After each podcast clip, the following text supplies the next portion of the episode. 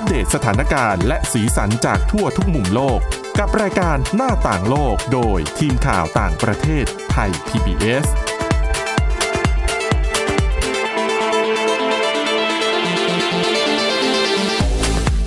สวัสดีครับ ต้อนรับคุณผู้ฟังสู่รายการหน้าต่างโลกกับทีมข่าวต่างประเทศไทย PBS นะครับ วันนี้อยู่กับคุณกรีนจิรวัตรมาสุขและผมก้าวพงศธรสุขพงศ์ครับครับผม สวัสดีครับ ยังมีหลากหลายเรื่องราวนำมาเล่าสู่กันฟังในวันนี้นะครับ มีทั้งเรื่องของโควิด -19 แต่ว่าวันนี้เนี่ยจะเน้นไปที่เรื่องความไม่เท่าเทียมกันในการจัดสรรวัคซีนนะคุณกรีนเป็นประเด็นร้อนในช่วงนี้ด้วยมีเรื่องของการล่าแรดในแอฟริกาที่สูงขึ้น หลังจากรัฐเนี่ยผ่อนปรนมาตรการรับมือโควิด -19 ครับใช่ไหมผมครับ แล้วก็เรื่องของพลังงานทางเลือก ทั้งในสเปนแล้วก็สหรัฐเป็น พลังงานที่ตอนนี้ถูกพูดถึงอย่างมากเหมือนกันนะครับ เรื่องของใช่ฮะพลังงานทางเลือกเนี่ย เรื่องนี้เรานำเสนอมาอย่างต่อเนื่องนะเรื่องเกี่ยวกับพลังงานทางเลือกต่างๆนะฮะไม่ว่าจะเป็นพลังงานลมพลังงานน้ำนะฮะและอีกส่วนหนึ่งที่แบบ น่าสนใจมาก ๆ ก็คือพลังงานแสงอาทิตย์นะฮะเขาบอกว่าสภาเมืองบาร์เซโลนาเนี่ย ได้ติดตั้งถนนโซลาร์เซลล์แห่งแรกนะฮะ ในสวนสาธารณะแห่งหนึ่งในเมืองอากอลลีสนะฮะ โดยติดตั้งเป็นพื้นที่ประมาณ 50 ตารางเมตรนะฮะ สามารถผลิตกระแสไฟฟ้าได้ประมาณ 7,560 กิโลวัตต์ต่อปี ซึ่งเทียบเท่ากับการใช้พอเพียงกับ ในบ้านได้สามหลัง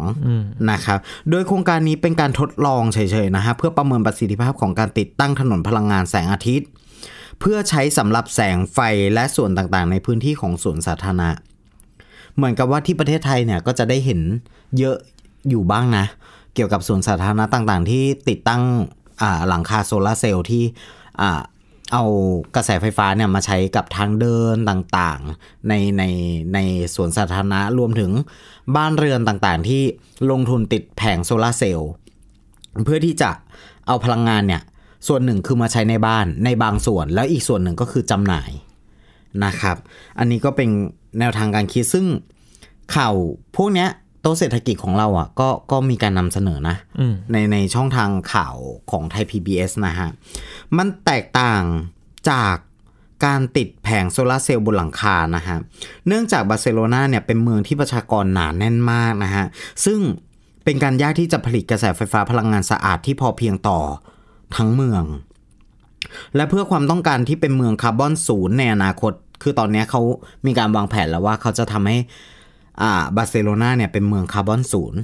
นะครับจึงได้คิดวิธีที่จะผลิตพลังงานจากลมและแสงอาทิตย์ทั้งการติดตั้งในเมืองและนอกเมือง โดยการติดตั้งโซลาร์เซลล์บนพื้นถนน อันนี้ก็เป็นอีกหนึ่งในวิธีที่กำลังทดสอบ เพื่อรับมือกับการที่เขาแถลงนโยบายการติดตั้งทำให้คาร์บอนเป็นศูนย์ในอนาคตนะฮะ พลังงานแสงอาทิตย์ส่วนใหญ่ของสเปนเนี่ยมาจากโซลาร์ฟาร์มที่อยู่ในพื้นที่ห่างไกลครับ มันเป็นปัญหาอย่างมากในการ ขนย้ายหรือว่า หรือว่าเคลื่อนย้ายพลังงานเข้ามาในเมือง ที่ระยะห่างจากเมืองประชากรหนาแน่น คือจุดมันห่างกันมาก แล้วก็มาตรการใหม่เนี่ยจึงเริ่มพยายามเพิ่มความสามารถในการผลิตกระแสไฟฟ้าพลังงาน แสงอาทิตย์ ในพื้นที่ที่ต้องการใช้ไฟมากที่สุดก็คือ ตรงไหนที่มีความเขาเรียกว่าอะไร ตรงไหนที่มีความต้องการพลังงานไฟฟ้าเนี่ยสูงครับ ก็ติดตั้งมันตรงนั้นเลย ไม่ต้องใช้วิธีการที่แบบว่าขนย้ายจากจุดหนึ่งที่มีแสงอาทิตย์มากเนี่ยเข้ามาเพราะว่าตอนนั้นแต่ก่อนเนี่ยสมัยก่อนเนี่ยที่บาร์เซโลนาเนี่ยเนื่องจากรูปทรงของอาคารด้วย อะไรด้วยเพราะฉะนั้นเนี่ยการติดตั้งแผงโซลาร์เซลล์เนี่ยเป็นอะไรที่ยากมาก จึงเริ่มไปติดตั้งที่อ่าส่วนสาธารณะก่อนในเมืองนะครับ อันนี้ก็เป็นข่าวหนึ่งที่ก็น่าจะเป็นข่าวดีแหละครับที่เร็วๆนี้ บาร์เซโลนาก็วางแผนไปแล้วว่าจะเป็นคาร์บอนศูนย์เพราะฉะนั้นเนี่ยการผลิตกระแสไฟฟ้าอะไรต่างๆ มันก็ต้องต้องใช้จากพลังงานสะอาดอย่างเดียว เรามาดูกันที่สหรัฐกันต่อนะฮะสหรัฐก็มีการใช้โซลาร์เซลล์แล้วก็มีเยอะมากด้วยนะนะฮะอันนี้เป็นอีกข่าวหนึ่งที่มีนักข่าวเนี่ยไปถามคุณครูในโรงเรียนเบสวิลล์ไฮสคูลนะฮะ ในเมืองหนึ่งของสหรัฐเนี่ยว่าทำไมคุณถึงมาเป็นครู ครูคนนี้ก็ตอบอย่างไม่ลังเลเลยว่า เพราะว่านักเรียน แต่พอนักข่าวถามว่า งั้นผมสรุปเลยได้ไหมว่าคุณคงไม่ได้ทำเงิน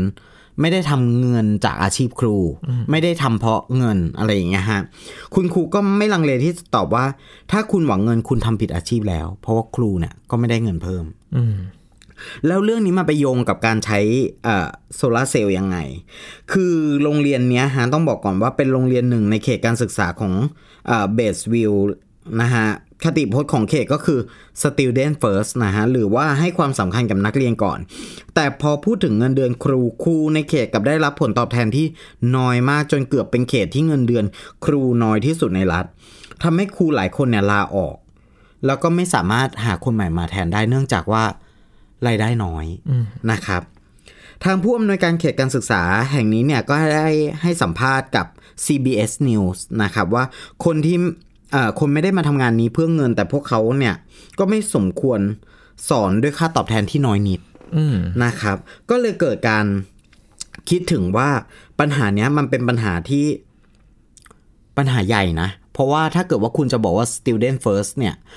บุคลากรก็เป็นอะไรที่มันสำคัญเหมือนกันนะครับ วิสัยทัศน์อันเฉียบคมของหัวเรืออย่างแฮสเตอร์เนี่ย เขาได้ตัดสินใจติดตั้งแผงโซลาเซลล์ในสนามหลังโรงเรียนนะฮะ คือสนามหลังโรงเรียนเนี่ยไม่ได้ถูกใช้งานอย่างอื่นเลย แล้วก็เขาไปติดตั้งบริเวณทางเดิน ระเบียงทางเดินแล้วก็หลังคานะครับเพื่อนำพลังงานแสงอาทิตย์เนี่ยมาแปลงเป็นพลังงานไฟฟ้าใช้ในเขตโรงเรียน แล้วก็สร้างไรายได้ให้เขตจากการขายพลังงานไฟฟ้าให้กับโรงงานไฟฟ้าท้องถิ่นนะครับ อันนี้ เขาบอกว่าเขาติดตั้งแผงโซลาเซลล์กว่า 1,500 แผง ติดตั้งมาตั้งแต่ปี 2017 ค่าใช้จ่ายไฟฟ้าของเขตลดลง 300,000 ดอลลาร์ต่อปีไม่น้อยนะคุณ การใช้ไฟฟ้าของเขตก็ลดลงไป 1.6 ล้านกิโลวัตต์ต่อปีด้วย ภายใน 3 ปีเนี่ย จากที่ค่าใช้จ่ายประจำปีของเขตเคยขาดดุลประมาณ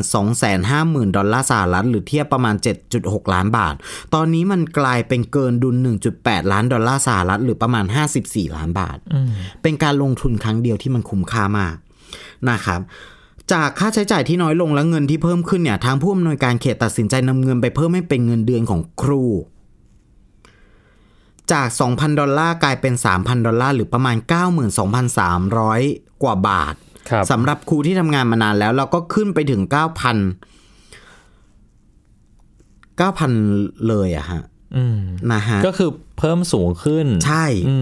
เงินเดือนที่ได้นะครับ ก็เนี่ยส่วนหนึ่งก็ต้องยอมรับว่ามาจากการติดตั้งแผงโซลาเซลล์แน่นอนจากครูที่จะแบบ happy แล้วก็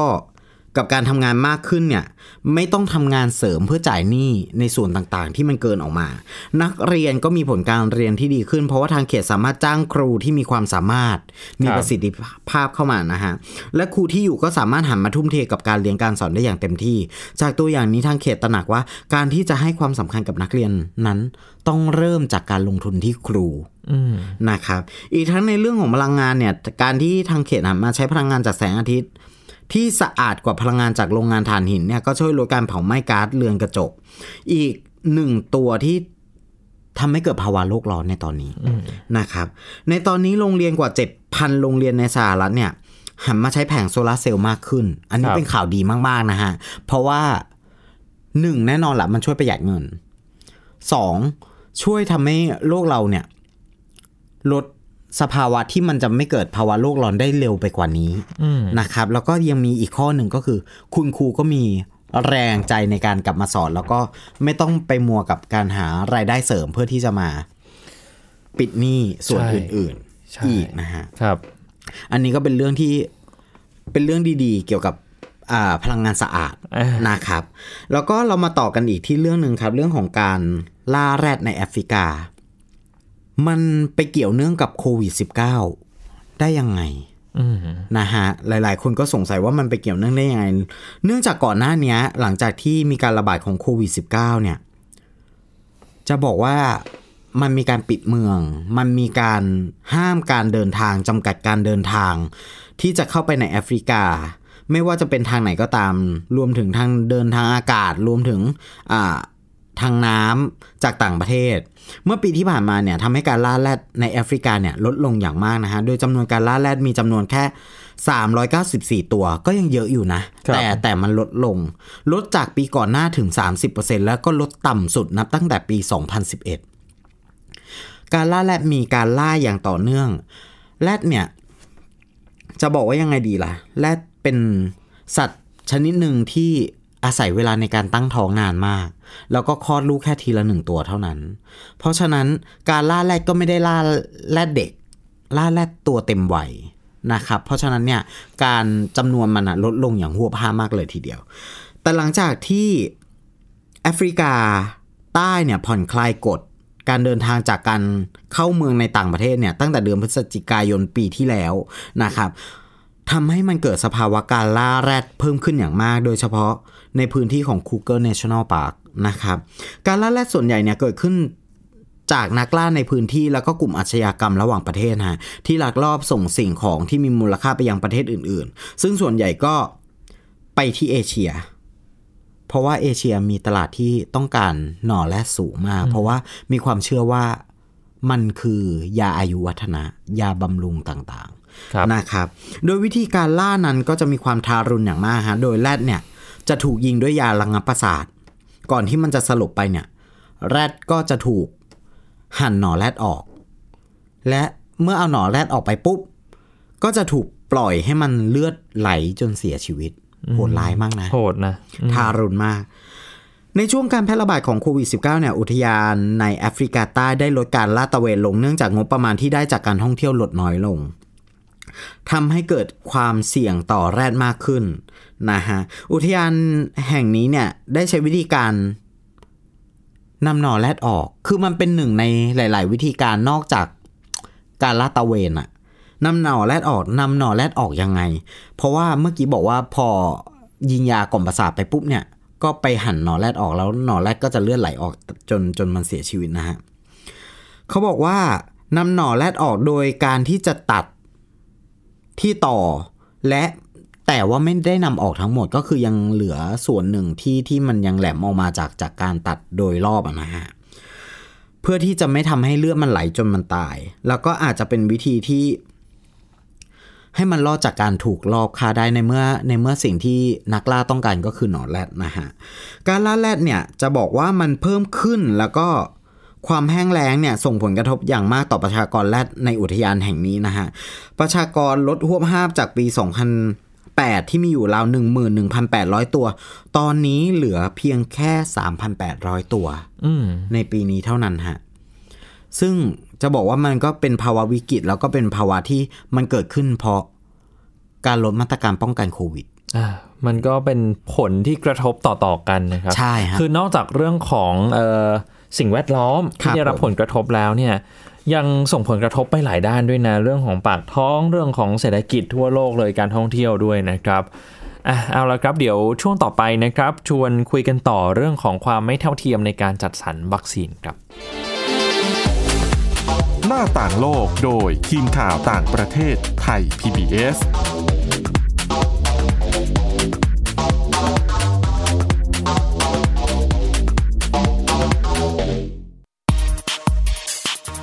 าศาสตร์อยู่รอบตัวเรา มีเรื่องราวให้ค้นหาอีกมากมาย เทคโนโลยีใหม่ ๆ เกิดขึ้นรวดเร็วทำให้เราต้องก้าวตามให้ทัน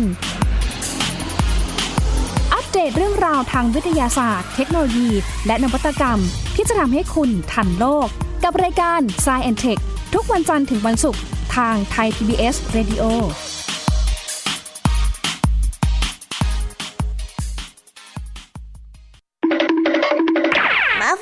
กันแล้ว เปิดโลกจินตนาการกับไทย PBS Podcast ให้น้องๆ สนุกสนานไปกับ playlist นิทาน มากกว่า 100 เรื่องเอานะแม่เท่าจาก Kids Hour นิทานสุภาษิต และสื่อเสียงนิทาน ฟังได้ที่ www.thaipbspodcast.com และแอปพลิเคชัน Thai PBS Podcast ตั้งแต่วันนี้เป็นต้นไป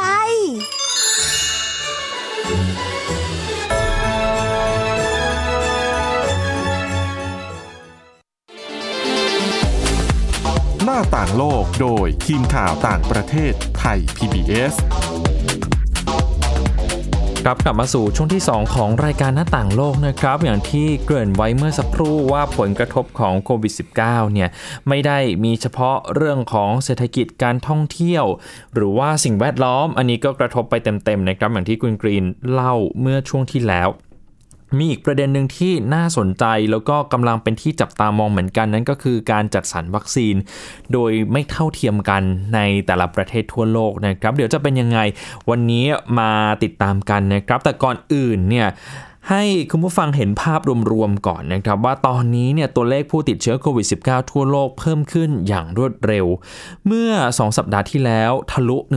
150 ล้านคนไปแล้วนะครับ โดยการเพิ่มขึ้นสิ่งที่น่าสังเกตของการเพิ่มขึ้นของผู้ติดเชื้อเนี่ย จาก 20 ล้านคนเป็น 40 ล้านคนใช้เวลานานไม่ต่ำกว่า 2 เดือนนะครับ แต่หลังจากนั้นกราฟก็เริ่มชันมากขึ้นเรื่อยๆ กราฟชันขึ้นหมายความว่าอะไร หมายความว่าจำนวนผู้ติดเชื้อเนี่ยมากขึ้น และจาก 80 ล้านคนไปเป็น 100 ล้านคนเนี่ยใช้เวลาเพียงเดือนเดียวเท่านั้นนะครับ ถือว่าเร็วมาก ถ้าเรามองสถานการณ์ทั่วโลก ก่อนหน้านี้ผมพูดถึงอินเดียไปบ่อยๆนะครับ แต่ว่าอินเดียไม่ได้เป็นเพียงประเทศเดียวที่กำลังเผชิญกับโควิด -19 ระลอกใหม่ จนสถานการณ์เข้าขั้นวิกฤตนะครับ ยังมีทั้งตุรกี มีอิหร่าน และบราซิล ก็มีผู้ติดเชื้อเพิ่มขึ้นทำให้บางประเทศต้องหันมาใช้ไม้แข็งคุมเข้มกันอีกครั้งหนึ่งด้วย แน่นอนครับพอพูดถึงจำนวนผู้ติดเชื้อที่เพิ่มมากขึ้นอีกหนึ่งประเด็นที่กำลังเป็นที่ถกเถียงตอนนี้ก็คือเรื่องของการการจัดสรรวัคซีน ให้ประเทศรายได้ปานกลางและรายได้ต่ำผ่านโครงการ COVAX ขององค์การอนามัยโลกก็ต้องล่าช้าออกไปอีก ประเด็นนี้เนี่ยเกี่ยวเนื่องกับวิกฤตการระบาดของโควิด -19 ในอินเดียโดยตรงเลยนะครับ เพราะว่าอย่างที่ทราบกันดีว่าอินเดียเป็นฐานการผลิตวัคซีนขนาดใหญ่ของโลก ทีนี้อินเดียเนี่ยพอเกิดการระบาดหนัก รัฐบาลเขาก็สั่งระงับการส่งออกวัคซีนแอสตราเซเนกาเป็นการชั่วคราว เพื่อเก็บไว้ใช้ภายในประเทศใช่ไหมครับ สาเหตุที่วิกฤตในอินเดียกระเทือนโครงการโคแวกซ์อย่างที่ผมบอกไปก็คืออินเดียเป็นฐานการผลิตวัคซีนรายใหญ่ที่สุดแห่งหนึ่งของโลกด้วย แล้วเขาก็จะส่งออกวัคซีนที่ผลิตโดยสถาบันซีรัมแห่งอินเดีย ไปให้ประเทศต่างๆ ที่เข้าร่วมโครงการโควัคนะครับก่อนหน้านี้เนี่ยเมื่อปีที่แล้วอินเดียเคยตกลงว่าจะส่งมอบวัคซีน a s t r a z เซ e c a และ Novavax ให้โครงการ COVAX จำนวน 200 ล้านโดส โดยวัคซีน 100 ล้านโดสแรกเนี่ยมีกำหนดจะจัดส่งภายในเดือนกุมภาพันธ์ ถึงเดือนพฤษภาคมนี้ครับ แต่ ทำไปทำมาอินเดียส่งมอบวัคซีนให้โครงการโควัคเพียง 30 ล้านโดส เรียกว่าไม่ถึง 1 ใน 3 ของเป้าหมายด้วยซ้ำนะครับ ปัจจัยที่ทำให้การผลิตวัคซีนต้องหยุดชะงักลงไป ก็มาจากการกักตุนวัตถุดิบในการผลิตของสหรัฐด้วยส่วนหนึ่ง นอกจากการระบาดอย่างหนักภายในประเทศที่ต้องทำให้กักตุนวัคซีนไว้ใช้ภายในประเทศเองด้วยนะครับทีนี้ปัญหาการกักตุนวัตถุดิบสารตั้งต้นเนี่ย ก็ยิ่งตอกย้ำให้เห็นถึงความเหลื่อมล้ำ ระหว่างประเทศที่มีรายได้สูงกับประเทศกลุ่มอื่น ๆ มากขึ้น มีข้อมูลจากมหาวิทยาลัยดุกในสหรัฐนะครับเขาชี้ให้เห็นเลยว่าประเทศรายได้สูงเนี่ยมีวัคซีนในมือตอนนี้เนี่ยประมาณ 5,000 ล้านโดส แต่ถ้าไปดูข้อมูลของโครงการ COVAX ขององค์การอนามัยโลกจะเห็นว่าจัดซื้อวัคซีนเอาไว้เพียง 1,100 ล้านโดสเท่านั้นนะครับ อันนี้ยังไม่นับรวมกับประเทศรายได้ปานกลางระดับต่ำแล้วก็ประเทศรายได้ต่ำมีวัคซีนรวมกันยังไม่ถึงครึ่งหนึ่งของประเทศรายได้สูงด้วยซ้ำอันนี้ก็เป็นประเด็นหนึ่งที่หลายคนมองว่าโอ้โห ประเทศรายได้สูงเนี่ยกักตุนวัคซีนเอาไว้เป็นจำนวนมากจนเกินจำนวนประชากรด้วยซ้ำไปนะครับแล้วก็มีเรื่องที่ทำให้ประเทศกำลังพัฒนาเนี่ยแหละครับ คือประเด็นเมื่อสักครู่เนี่ยทำให้ประเทศกำลังพัฒนา กดดันให้มีการยกเว้นหรือว่าระงงับใช้สิทธิบัตรสำหรับวัคซีนโควิด -19 นะครับ คือเป้าหมายหลักๆ ก็เพื่อเปิดโอกาสให้การผลิตการเข้าถึงวัคซีนเนี่ยทั่วถึงมากขึ้น ไม่ใช่ต้องรอจากบริษัทเวชภัณฑ์ที่เป็นของประเทศพัฒนาแล้วอย่างเดียวนะครับ ทีนี้ความไม่เท่าเทียม ในการจัดหาวัคซีนของแต่ละกลุ่มประเทศ มันก็ย่อมส่งผลต่อการฉีดวัคซีนอัตราเร่งในการฉีดวัคซีนด้วย แล้วก็การฉีดวัคซีนก็ไปส่งผลกับการสร้างภูมิคุ้มกันหมู่ด้วยนะครับอย่างที่ทราบกันดีว่าภูมิคุ้มกันหมู่เนี่ยมีเกณฑ์ก็คือต้องฉีดวัคซีนให้ครอบคลุม 60-70 ของจำนวนประชากรก่อน มีหน่วยงานคือ Economist Intelligence Unit อยู่ในเครือของนิตยสาร The Economist เนี่ยเขาวิเคราะห์เอาไว้เมื่อช่วงปลายเดือนมกราคม เขาวิเคราะห์บอกว่าสหรัฐ สหราชอาณาจักรอิสราเอล และสหภาพยุโรป กลุ่มนี้น่าจะมีภูมิคุ้มกันหมู่ภายในช่วงปลายปีนี้นะครับอย่าง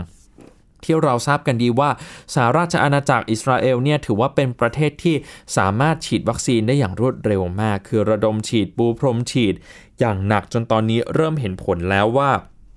อัตราของผู้ที่ป่วยหนักต้องเข้าโรงพยาบาล หรือว่าอัตราการเสียชีวิต อัตราการติดเชื้อ เริ่มลดลงแล้วนะครับ คือกราฟเนี่ยดิ่งลง ส่วนญี่ปุ่นเกาหลีใต้แคนาดา กลุ่มนี้จะมีภูมิคุ้มกันหมู่กลางปีหน้านะครับ ไทยและจีนก็จะมีภูมิคุ้มกันหมู่ในช่วงปลายปีหน้า ส่วนเพื่อนบ้านอาเซียนของเราครับ ไม่ว่าจะเป็นเมียนมาลาวกัมพูชา อินโดนีเซียและฟิลิปปินส์กลุ่มนี้น่าจะมีภูมิคุ้มกันหมู่ในช่วงต้นปี 2566 ที่ผมไล่เรียงมาเนี่ยมันมีความสำคัญอย่างไร แบบนี้ครับคือ เราพอจะเห็นแล้วแหละว่าแต่ละประเทศมีการจัดสรรวัคซีนที่ไม่เท่าเทียมกัน แล้วมันก็ส่งผลกระทบต่อการฉีดวัคซีน ส่งผลกระทบต่อการสร้างภูมิคุ้มกันหมู่ เพราะฉะนั้นมันก็ส่งผลกระทบต่อการเปิดประเทศ เพื่อกระตุ้นเศรษฐกิจของประเทศนั้นๆด้วยนะครับ บางประเทศเนี่ยอาศัยการท่องเที่ยวเป็นรายได้หลัก แต่ว่าตอนนี้การฉีดวัคซีนยังไปไม่ถึงไหนเนี่ย ก็อาจทำให้การเปิดประเทศต้องล่าช้าออกไป แล้วก็ส่งผลกระทบต่อปากท้องของคนในประเทศด้วย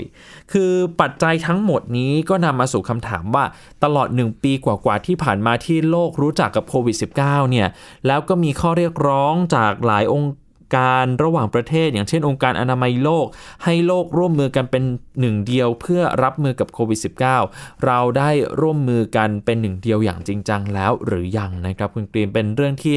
สำคัญแล้วก็น่าสนใจมากกับพัฒนาการในเรื่องของการจัดสรรวัคซีนโควิด -19 ให้แต่ละประเทศแบบนี้เพราะว่า อย่างที่ผมบอกไปแหละ มันเกี่ยวข้องกับเรื่องของปากท้องของประชาชนโดยตรง เพราะว่าตอนนี้วัคซีนไม่ใช่แค่เพียงลดอัตราการเจ็บหนัก ลดอัตราการเสียชีวิตแล้วนะครับ แต่ว่ายังเกี่ยวข้องกับเรื่องของเศรษฐกิจการท่องเที่ยวอย่างหลีกเลี่ยงไม่ได้ด้วย หลาย ๆ ประเทศตอนนี้วัคซีนเหลือครับเขาก็เริ่มหันมาใช้วิธีการทัวร์วัคซีนกันแล้วนะครับ มีตัวอย่างอย่างเช่นที่มาลดีฟเนี่ย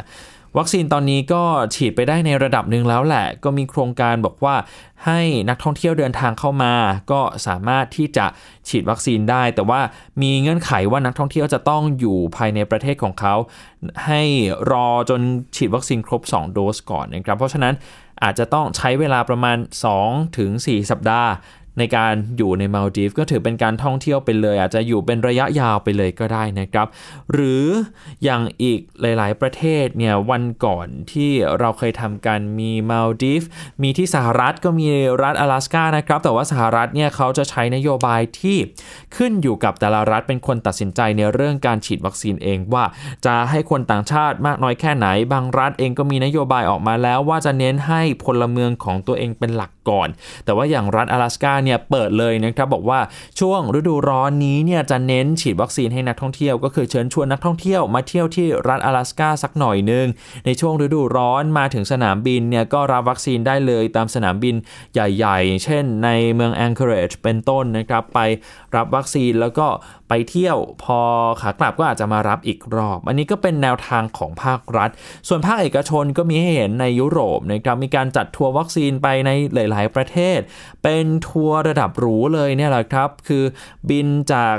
ยกตัวอย่างนะครับจากเยอรมันไปรัสเซียอันนี้เห็นไปแล้วเมื่อประมาณเดือนที่แล้ว ถ้าผมจำไม่ผิดนะครับ แล้วก็มีจากนอร์เวย์ไปที่รัสเซียด้วย หรือบางทีจากนอร์เวย์เนี่ยไป รัสเซียก่อนแล้วก็ไปที่ตุรกีเป็นที่สุดท้าย ตุรกีก็อาจจะไปพักผ่อน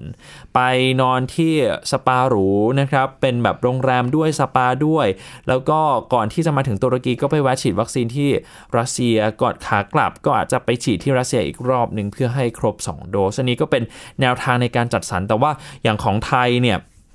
ก็มีการถแถลงจากกระทรวงการต่างประเทศเหมือนกันนะครับ บอกว่าให้ระวังเรื่องของทัวร์วัคซีนหน่อย เพราะว่าเป็นเรื่องที่ตอนนี้หลายส่วนพวกภาคเอกชนต่างๆ อาจจะทำให้เกิดความเข้าใจผิดได้นะครับ เดี๋ยวผมขอหาข้อมูลนิดนึงนะครับ เพื่อความแม่นยำก็คือ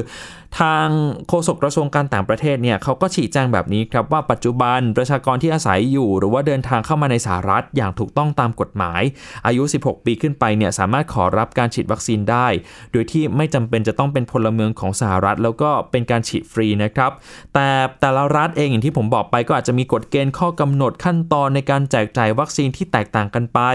บางคนเนี่ยนักท่องเที่ยวทั่วไปก็สามารถนำหนังสือเดินทางมาแสดงเพื่อขอรับการฉีดวัคซีนได้เหมือนกันนะครับอะอันนี้เป็นต้น แต่ว่าถ้าจะไปเนี่ยปัจจุบันก็เริ่มมีผู้บริหารหน่วยงานของหลายรัฐออกมาตรการ เพื่อป้องกันการจัดการท่องเที่ยวเพื่อไปฉีดวัคซีนแล้ว เช่นที่รัฐฟลอริดาเป็นต้นนะครับ คือทั้งหมดทั้งมวลเนี่ยทางกระทรวงการต่างประเทศของไทยบอกว่าจะต้อง เฝ้าระวังคือจะไปเนี่ยก็ไปให้ ดูเงื่อนไขต่างๆ ให้ดีก่อครันบผมเพราะว่าอาจจะมีการหลอกลวงขึ้นมาได้นะครับ ถ้ามีความเห็นเพิ่มเติม เดี๋ยวจะนำมาเล่าสู่กันฟังในสัปดาห์ต่อๆไปนะครับเอาละครับก่อนจากกันไปคุณผู้ฟังที่ต้องการฟังประเด็นย้อนหลังสามารถกลับไปฟังได้ในพอดแคสต์นะครับเซิร์ชชื่อรายการหน้าต่างโลกก็เลือกประเด็นที่สนใจได้เลยสำหรับวันนี้หมดเวลาแล้วครับคุณกรีนจิรวัตรมาสุขผมก้าวพงศธรสุขพงศ์ลาไปก่อนนะครับ สวัสดีครับ สวัสดีครับ Thai PBS podcast. View the world via the voice.